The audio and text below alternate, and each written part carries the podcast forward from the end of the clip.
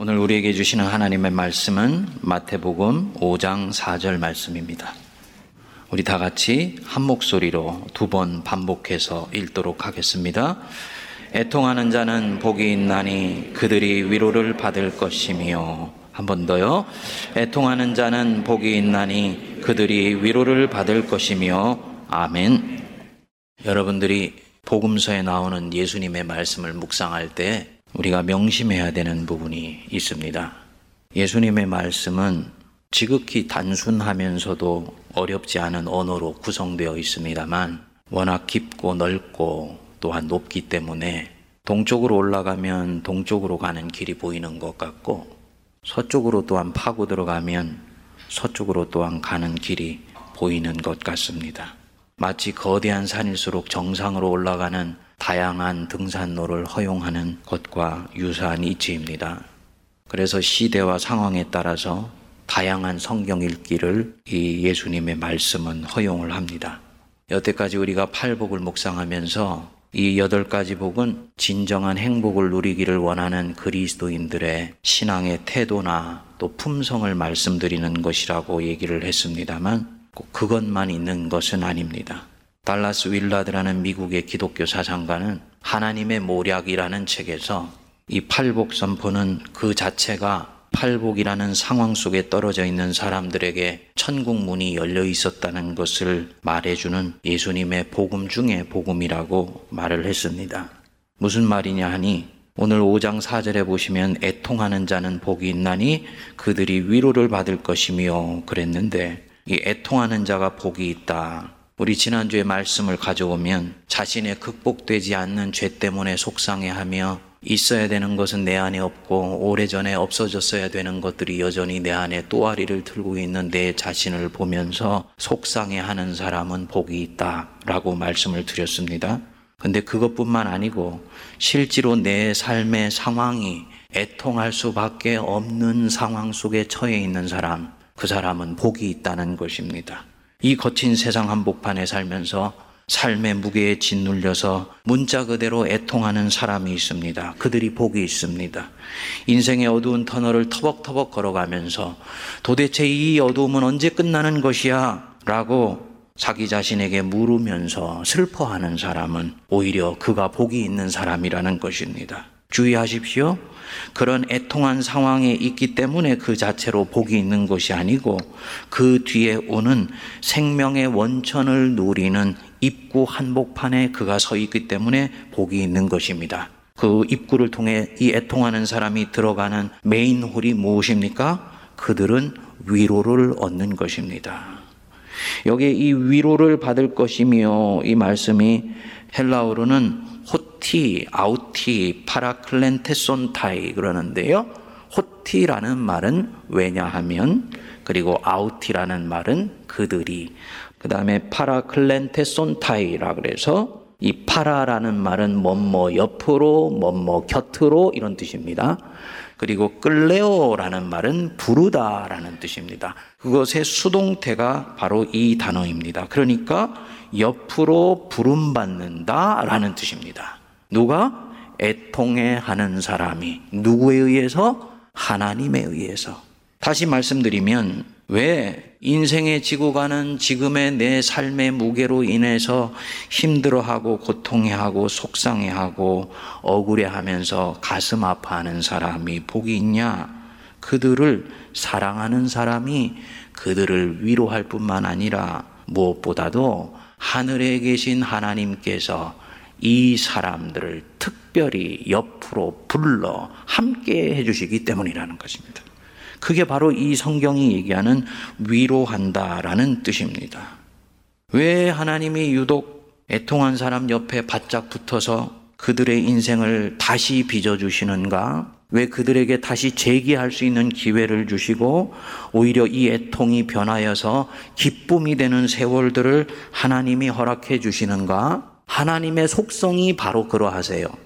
우리 하나님, 성경에 나오시는 여호와 하나님은 예수 그리스도의 아버지시고 저와 여러분들이 하나님 아버지라고 부르는 이 하나님, 성품이 바로 그러한 분입니다. 우리가 만나는 하나님, 멀리 하늘에서 인간이 잘하면 상을 주고 잘못하면 벌을 내리는 그런 차갑고 냉정한 하나님이 아니십니다. 우리 하나님, 그분은 인간 세계에서 일어나는 모든 일들에 민감하게 반응하시고 그것을 낱낱이 살펴보시고 계시는 하나님입니다. 그래서 그 하나님이 그 인간 세계에서 일어나는 일들에 대해서 어떤 경우는 한없이 기뻐하시기도 하고 어떤 경우는 한없이 그 일들로 인해서 슬퍼하시기도 하고 또 어떤 경우에는 하나님이 그 일들 때문에 거룩한 분노에 휩싸이시기도 하십니다. 하나님 외에도 다른 것을 사랑하는 하나님의 백성 백성을 보면 하나님이 그것에 대해서 질투를 느끼시는 하나님이세요. 그게 우리가 믿고 만나고 있는 예수 그리스도의 아버지시고 여호와 하나님이십니다. 이런 하나님의 속성을 일컬어서 20세기의 유명한 유대인 실존주의 신학자이면서 철학자인 아브라함 여호수아 햇셀이라는 분은 이런 하나님의 내적 감정을 일컬어서 정념의 하나님이라고 얘기를 했습니다. 다시 말씀드리면 이때까지의 서양 신학이나 서양 세계 속에서 만들어진 성경 해석을 통해서는 하나님 안에 일어나고 있는 내적인 정서를 제대로 이해하지를 못했다는 것입니다. 그 하나님 안에서 일어나고 있는 내적인 정서가 무엇이냐? 신 안에서 일어날 것 같지 않은 마음이 하나님 안에 있다는 거예요. 그것을 뭐냐면 정념이라 그래서 영어로는 파토스라고 얘기를 합니다. 즉 격렬한 감정 혹은 애끓는 감정 이런 것들을 얘기를 하는 것입니다. 다시 말씀드리면 우리 하나님은 감정이 없이 명경지수 같이 그저 내적으로 고요하시고 평안하신 하나님이 아니다. 그분이 세상이 잘못되어 나가는 것을 보시면요. 누구보다도 속상해 하십니다. 당신의 피조물 중에 금자탑 중에 금자탑이 무엇입니까? 하나님의 형상으로 만들어진 저와 여러분들이십니다. 바로 그 인간이 하나님 아닌 죄에 의해서 만들어진 악에 의해 유린당하고 있는 것을 보면은 하나님은 누구보다도 애통해 하시고 고통하세요. 반면에 하나님의 의가 이 생상 속에서 이루어지는 것을 보면 우리 하나님은 뛸 듯이 기뻐하십니다. 그리고 당신의 나라가 바로 이 땅에 오게 하시기 위해서 역사 한복판에 열정적으로 치고 들어오시는 하나님이십니다. 그래서 이스라엘 백성들에게 내려오셔서 그들을 이끌고 사막의 모래바람을 뒤집어 씌시고 그 백성들을 휘몰아치셔서 가나안 땅 약속의 땅으로 이끌어 가시는 그 하나님이에요. 예레미야가 이러한 하나님의 음성을 정확하게 들었습니다. 그래서 예레미야서 31장 20절에 보면 하나님에게는 사용할 것 같지 아니하는 하나님 안에 있는 내적 정서 하나를 들추어 내었습니다. 예레미야서 31장 20절 말씀 우리 다 같이 한번 읽어 보겠습니다. 시작. 에브라임은 나의 사랑하는 아들 기뻐하는 자식이 아니냐 내가 그를 책망하여 말할 때마다 깊이 생각하노라. 그러므로 그를 위하여 내 창자가 들끓으니 내가 반드시 그를 불쌍히 여기리라. 여기 여러분 보십시오. 에브라임은 나의 사랑하는 아들, 기뻐하는 무엇이 아니냐? 자식이 아니냐, 자식. 그래서 이 자식이기 때문에 이 자식을 바른 길로 가게 하기 위해서 하나님이 책망할 때마다 그 자녀에 대해서 깊이 생각한다는 것입니다. 그러면서 그때 하나님의 마음 하나를 말씀해 놨어요. 그를 위하여 내 창자가 들끓으니 우리가 하나님 앞에 꾸중을 들을 때는 나 지금 하나님한테 혼나고 있다, 꾸중받고 있다, 벌받고 있다라고 생각되지만 그렇게 하시는 하나님의 마음이 어떠하다고요? 창자가 들끓는 것과 같다라는 것입니다. 여러분, 하나님이 창자가 있으십니까? 없으십니까? 너무 쉬운 질문이라서 그런가요? 심오한 질문이라. 하나님이 창자가 있으세요? 없으세요? 없죠. 하나님은 영이시기 때문에 우리 인간 안에 있는 오장육부가 없으세요. 그런데 영이시지만 우리보다도 더욱더 표현할 수 없는 고도의 인간적인 감정들과 느낌과 정서들을 그대로 가지고 계신 분이세요. 그래서 이 하나님 자신이 하나님의 자녀를 대하는 마음을 다른 것으로 표현할 수가 없으니까 내가 너희들 생각할 때마다 내 창자가 들끓는다. 마치 어머니가 자기 자녀들 생각할 때 애간장이 녹아져 내려가는 것 같다라는 바로 그 표현을 우리 하나님이 하나님 백성들을 볼 때마다 갖고 계시다는 것입니다. 이게 우리가 믿는 하나님이십니다. 그래서 이 여호수아 헤셀이 말했습니다. 이 정념 하나님 안에 있는 내적 정서나 감정의 핵심은 선이나 혹은 공의가 아니다. 그것은 하나님의 백성을 향하신 하나님의 꿈틀꿈틀 살아 움직이는 돌보심이다. 그렇게 이야기를 했습니다. 그렇기 때문에 이분은 자신의 돌보심이 필요한 사람이 애통해 하는 것을 보시면 하나님 자신도 애통해 하시면서 그들의 인생 역사 속에 반드시 치고 들어오시는 하나님이세요.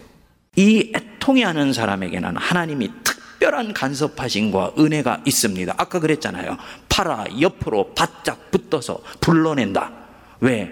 그 사람의 인생에 대해서 누구보다도 이 순간 깊이 아파하시기 때문입니다. 그렇기 때문에 애굽에서 고욕으로 부르짖는 이스라엘 백성들의 간구를 절대로 외면하실 수가 없고요. 그렇기 때문에 한나가 서름 당하면서 부르짖을 때 사무엘을 이 한나의 손에 쥐어 주시지 않을 수가 없는 것입니다. 다윗이 사울에게 쫓겨서 마치 사냥개에 쫓기는 들짐승처럼 그 광야를 헤매고 있을 때 하나님의 시선은 다른 어떤 곳에도 가 있을 수가 없는 것입니다. 바로 이 다윗 외롭고 쓸쓸하게 하나님을 찾는 이 사람에게 가 있을 수밖에 없는 것입니다. 이게 우리가 만나는 하나님입니다. 그래서 이 하나님의 성품, 이 정념 안으로 들어가 보면 이것은 하나님에 대해서 단순히 그분은 사랑의 하나님이야 라는 말로는 다 포착되지를 않는다는 거예요. 그래서 하나님이 하나님 자신을 아예 구약 성경에서 선포하셨지 않습니까? 나는 나그네와 고아와 과부와 가난한 자의 하나님이다. 공통점이 있습니다. 뭐냐면 세상 한복판에서 외롭고 쓸쓸하며 낙오되어 있는 것처럼 느끼는 사람, 또 세상적으로는 낙오되어 있는 것 같지 않을지라도 그 마음 속에 깊은 영혼의 어두운 밤을 지금 경험하며 살아가는 사람, 바로 그들의 하나님이라는 것입니다. 그래서 인생의 어두운 시절을 보내는 영혼을 우리 하나님은 절대로 그 자리에 두실 수가 없습니다. 이것이 만일에 정말 하나님의 마음이라면 불의가 인간 세계 안에서 일어나는 순간에 그저 그것은 하나님의 법을 깼기 때문에 하나님이 화를 내시는 순간이 아니에요. 하나님이 보시기에 인간이 인간으로서 마땅한 법도와 인간으로서의 도리를 따라서 살지 않는 순간 하나님의 형상으로 만들어진 또 다른 인간이 이로 인해서 상처를 받기 때문에 그것을 보시는 우리 하나님의 마음도 아프며 하나님의 마음 동안 상처를 받는다는 것입니다. 2018년 작년 12월 달에 카카오 카풀 택시제에 대해서 반대하는 데모들을 택시 기사분들이 하는 가운데 한 택시 기사가 자기 몸에 신나를 뿌리고 결국은 분신 자살을 하는 안타까운 일이 벌어지게 되었습니다. 이것을 바라보는 많은 국민들이 안타까워하는 마음을 가졌었지요. 그런데 며칠이 지나고 난 뒤에 더 안타까운 소식이 하나 이것과 관련돼서 들리게 되었습니다. 그 택시기사의 죽음을 지켜보았던 한 인터넷의 누리꾼이 그 장면에 대해서 자기 자신의 마음을 얘기했던 것입니다. 사실은 오늘이 우리 입당 예배를 드리는 날이고 좋은 건 얘기해야 되는데 이것은 우리 세문안 교회가 앞으로 무엇을 위해 기도해야 될 것이고 하나님이 이 성전을 어떻게 사용하시기를 원하시는가라는 주님의 마음을 헤아리는데 대단히 중요하기 때문에 여러분들이 조금 부담이 되실 수도 있겠지만 말씀을 드립니다. 그 누리꾼이 그렇게 댓글을 달았었습니다. 새카맣게 타서 죽어가는 곳을 보니까 마치 통닭구이 같다. 그리고 얼마 이후에 그분이 그렇게 댓글을 달았던 이유가 드러나게 되었습니다. 이 카풀 택시 기사분은 지금의 정부가 가지고 있는 성향과는 다른 정치적인 성향을 가지고 있었고, 그리고 이 누리꾼은 그 반대쪽의 성향을 가지고 있었던 것입니다. 자신과 이념적 성향이 다른 사람의 죽음에 대해서 애도해 줄 수 있는 마음이 그에게는 없었던 것이죠. 여러분, 하나님께서 이 장면들을 내려다 보신다면 어떤 마음을 가지실까요? 택시기사가 생존권이 위협받는다라는 바로 그 절박한 마음 때문에 신나를 뿌리고 스스로 자살을 선택하는 그런 세상에 대해서 우리 주님이 어떤 마음을 가지셨을까요? 안타까워하시고 아파하셨겠지요? 자기가 택한 백성이 죽으니까.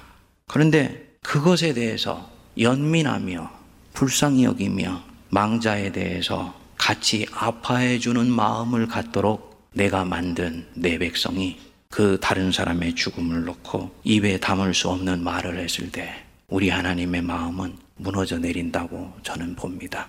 이것은 이념에 대한 얘기가 아니고 한 인간이 한 인간에 대해서 긍휼히 여기는 마음을 가질 수 있느냐 없느냐의 부분이라고 저는 생각을 합니다. 여러분 이것이 오늘날 우리가 살고 있는 세상입니다. 그 반대쪽의 표현들도 우리 안에는 너무나 많이 일어나는 것을 알고 있습니다. 여러분, 우리 주 예수 그리스도의 아버지는 또 우리 주 예수 그리스도는 이 땅에 오셔서 수없이 애통하시고 우셨어요. 오빠의 나사로가 죽은 것을 보고 마리아와 온 동네 사람들이 우는 것을 보시고는 함께 우셨습니다. 예루살렘 성, 우리 서울과 같은 수도 한복판으로 가까이 가셔서 돌이키지 않는 그 예루살렘을 보시고 안타까워서 애통해 하시고 우셨습니다. 여러분, 애통하는 자 복이 있습니다. 그 애통으로 인해서 하나님이 창자가 끊어지시는 애절함을 가지고 그분 옆에 바짝 붙어서 돌보아 주시기 때문입니다. 믿으시기 바랍니다. 여러분의 인생 속에 깊은 어둠이 깔렸습니까? 그 어둠 빨리 벗어나려고 몸부림치거나 발버둥치지 마십시오. 오히려 그 어둠 안으로 들어가셔서 그 어둠 안에 거하시는 우리 하나님을 만나시기 바랍니다.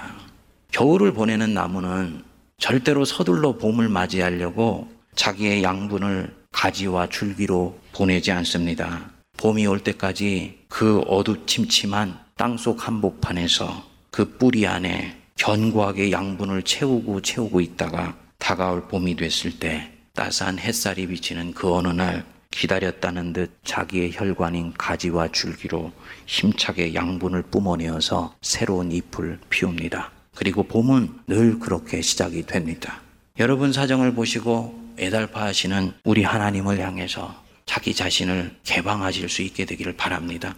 그리고 봄을 기다리는 나무처럼 그분의 위로가 언젠가 여러분 인생 속에 반드시 온다는 것을 믿으십시오.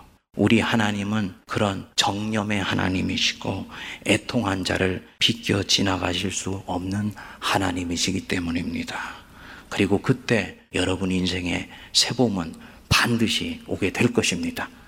당연히 내가 진정으로 예수를 믿고 하나님을 나의 주님으로 섬긴다면 그는 예수님이 가지셨던 이 애통 한 마음을 자기 자신의 것으로 가져가려고 할 것입니다. 너희 안에 이 마음을 품으라. 곧 그리스도 예수의 마음이니. 우리가 성령의 아홉 가지 열매를 달라고 기도를 하죠. 사랑과 희락과 화평과 오래 참음과 자비와 양성과 충성과 온유와 절제. 그 아홉 가지 열매는 예수님이 가지셨던 성품이고 마음이에요. 그런데 이 아홉 가지에 들지 않는 결정적으로 중요한 마음이 하나 있습니다. 이 아홉 가지의 열매를 마침내 맺을 수 있도록 만들어 주시는 예수님 안에 있는 결정적인 마음이 있어요. 애통해 하는 마음입니다. 백성들의 고통을 보면서 애통해야 하는 마음, 세상의 죄를 보면서 애통해야 하는 마음, 하나님의 공의와 공법이 짓밟혀지면서 하나님의 백성이 신음하는 것을 보면서 애통이 여기는 마음, 그것이 바로 예수 그리스도의 마음이야. 그리고 우리 예수님은 무리에게는 그 마음을 요청하지 않으나 제자가 되려고 하는 자에게는 그 마음을 반드시 갖기를 원하십니다. 저는 오늘날 한국 교회가 중요하게 놓치고 있었던 바로 그 예수 그리스도의 마음, 하나님의 마음이 바로 그 정념, 파토스, 애통해 하는 마음이라고 저는 생각을 합니다. 그렇기 때문에 그리스도의 제자는 죄에 묶여 살아가는 인간에 대해서 애통해 하는 마음이 있습니다. 이 회복되어 가고 있는 에덴 동산에 여우새끼처럼 남아 있는 악의 힘이 도처에 있는 것 같습니다. 그리고 그것이 사람을 유린하고 있는 것을 보면 그는 애통해 하는 마음이 있습니다. 이게 기독교의 영성의 특징입니다. 불교처럼 내적 평안과 기쁨만을 추구하지 않아요. 내적 평안과 기쁨이 결국은 오지요. 그렇지만 그것이 모든 사람에게 임하게 하기 위해서 나는 자발적으로 그리스도께서 가지셨던 그 애통해 하는 마음을 가지고 예수께서 가셨던 그 걸음을 기꺼이 함께 따라갑니다.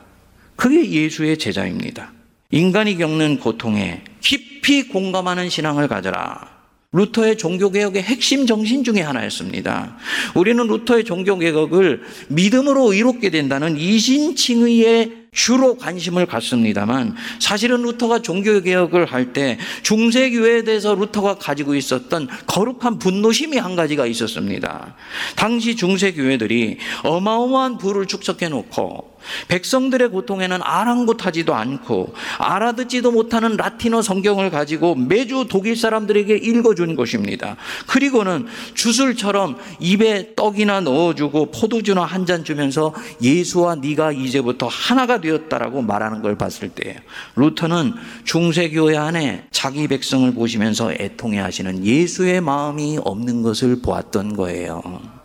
그리고 그는 바로 이 부분이 교회가 회복해야 되는 결정적으로 중요한 하나님의 마음인 것을 알았습니다. 하루는 루터와 제자가 서로 얘기를 나누게 되었습니다. 루터가 얘기를 합니다. 그리스도의 제자로서 너를 예수와 결정적으로 결속시키는 그 끈이 무엇인 줄 아느냐?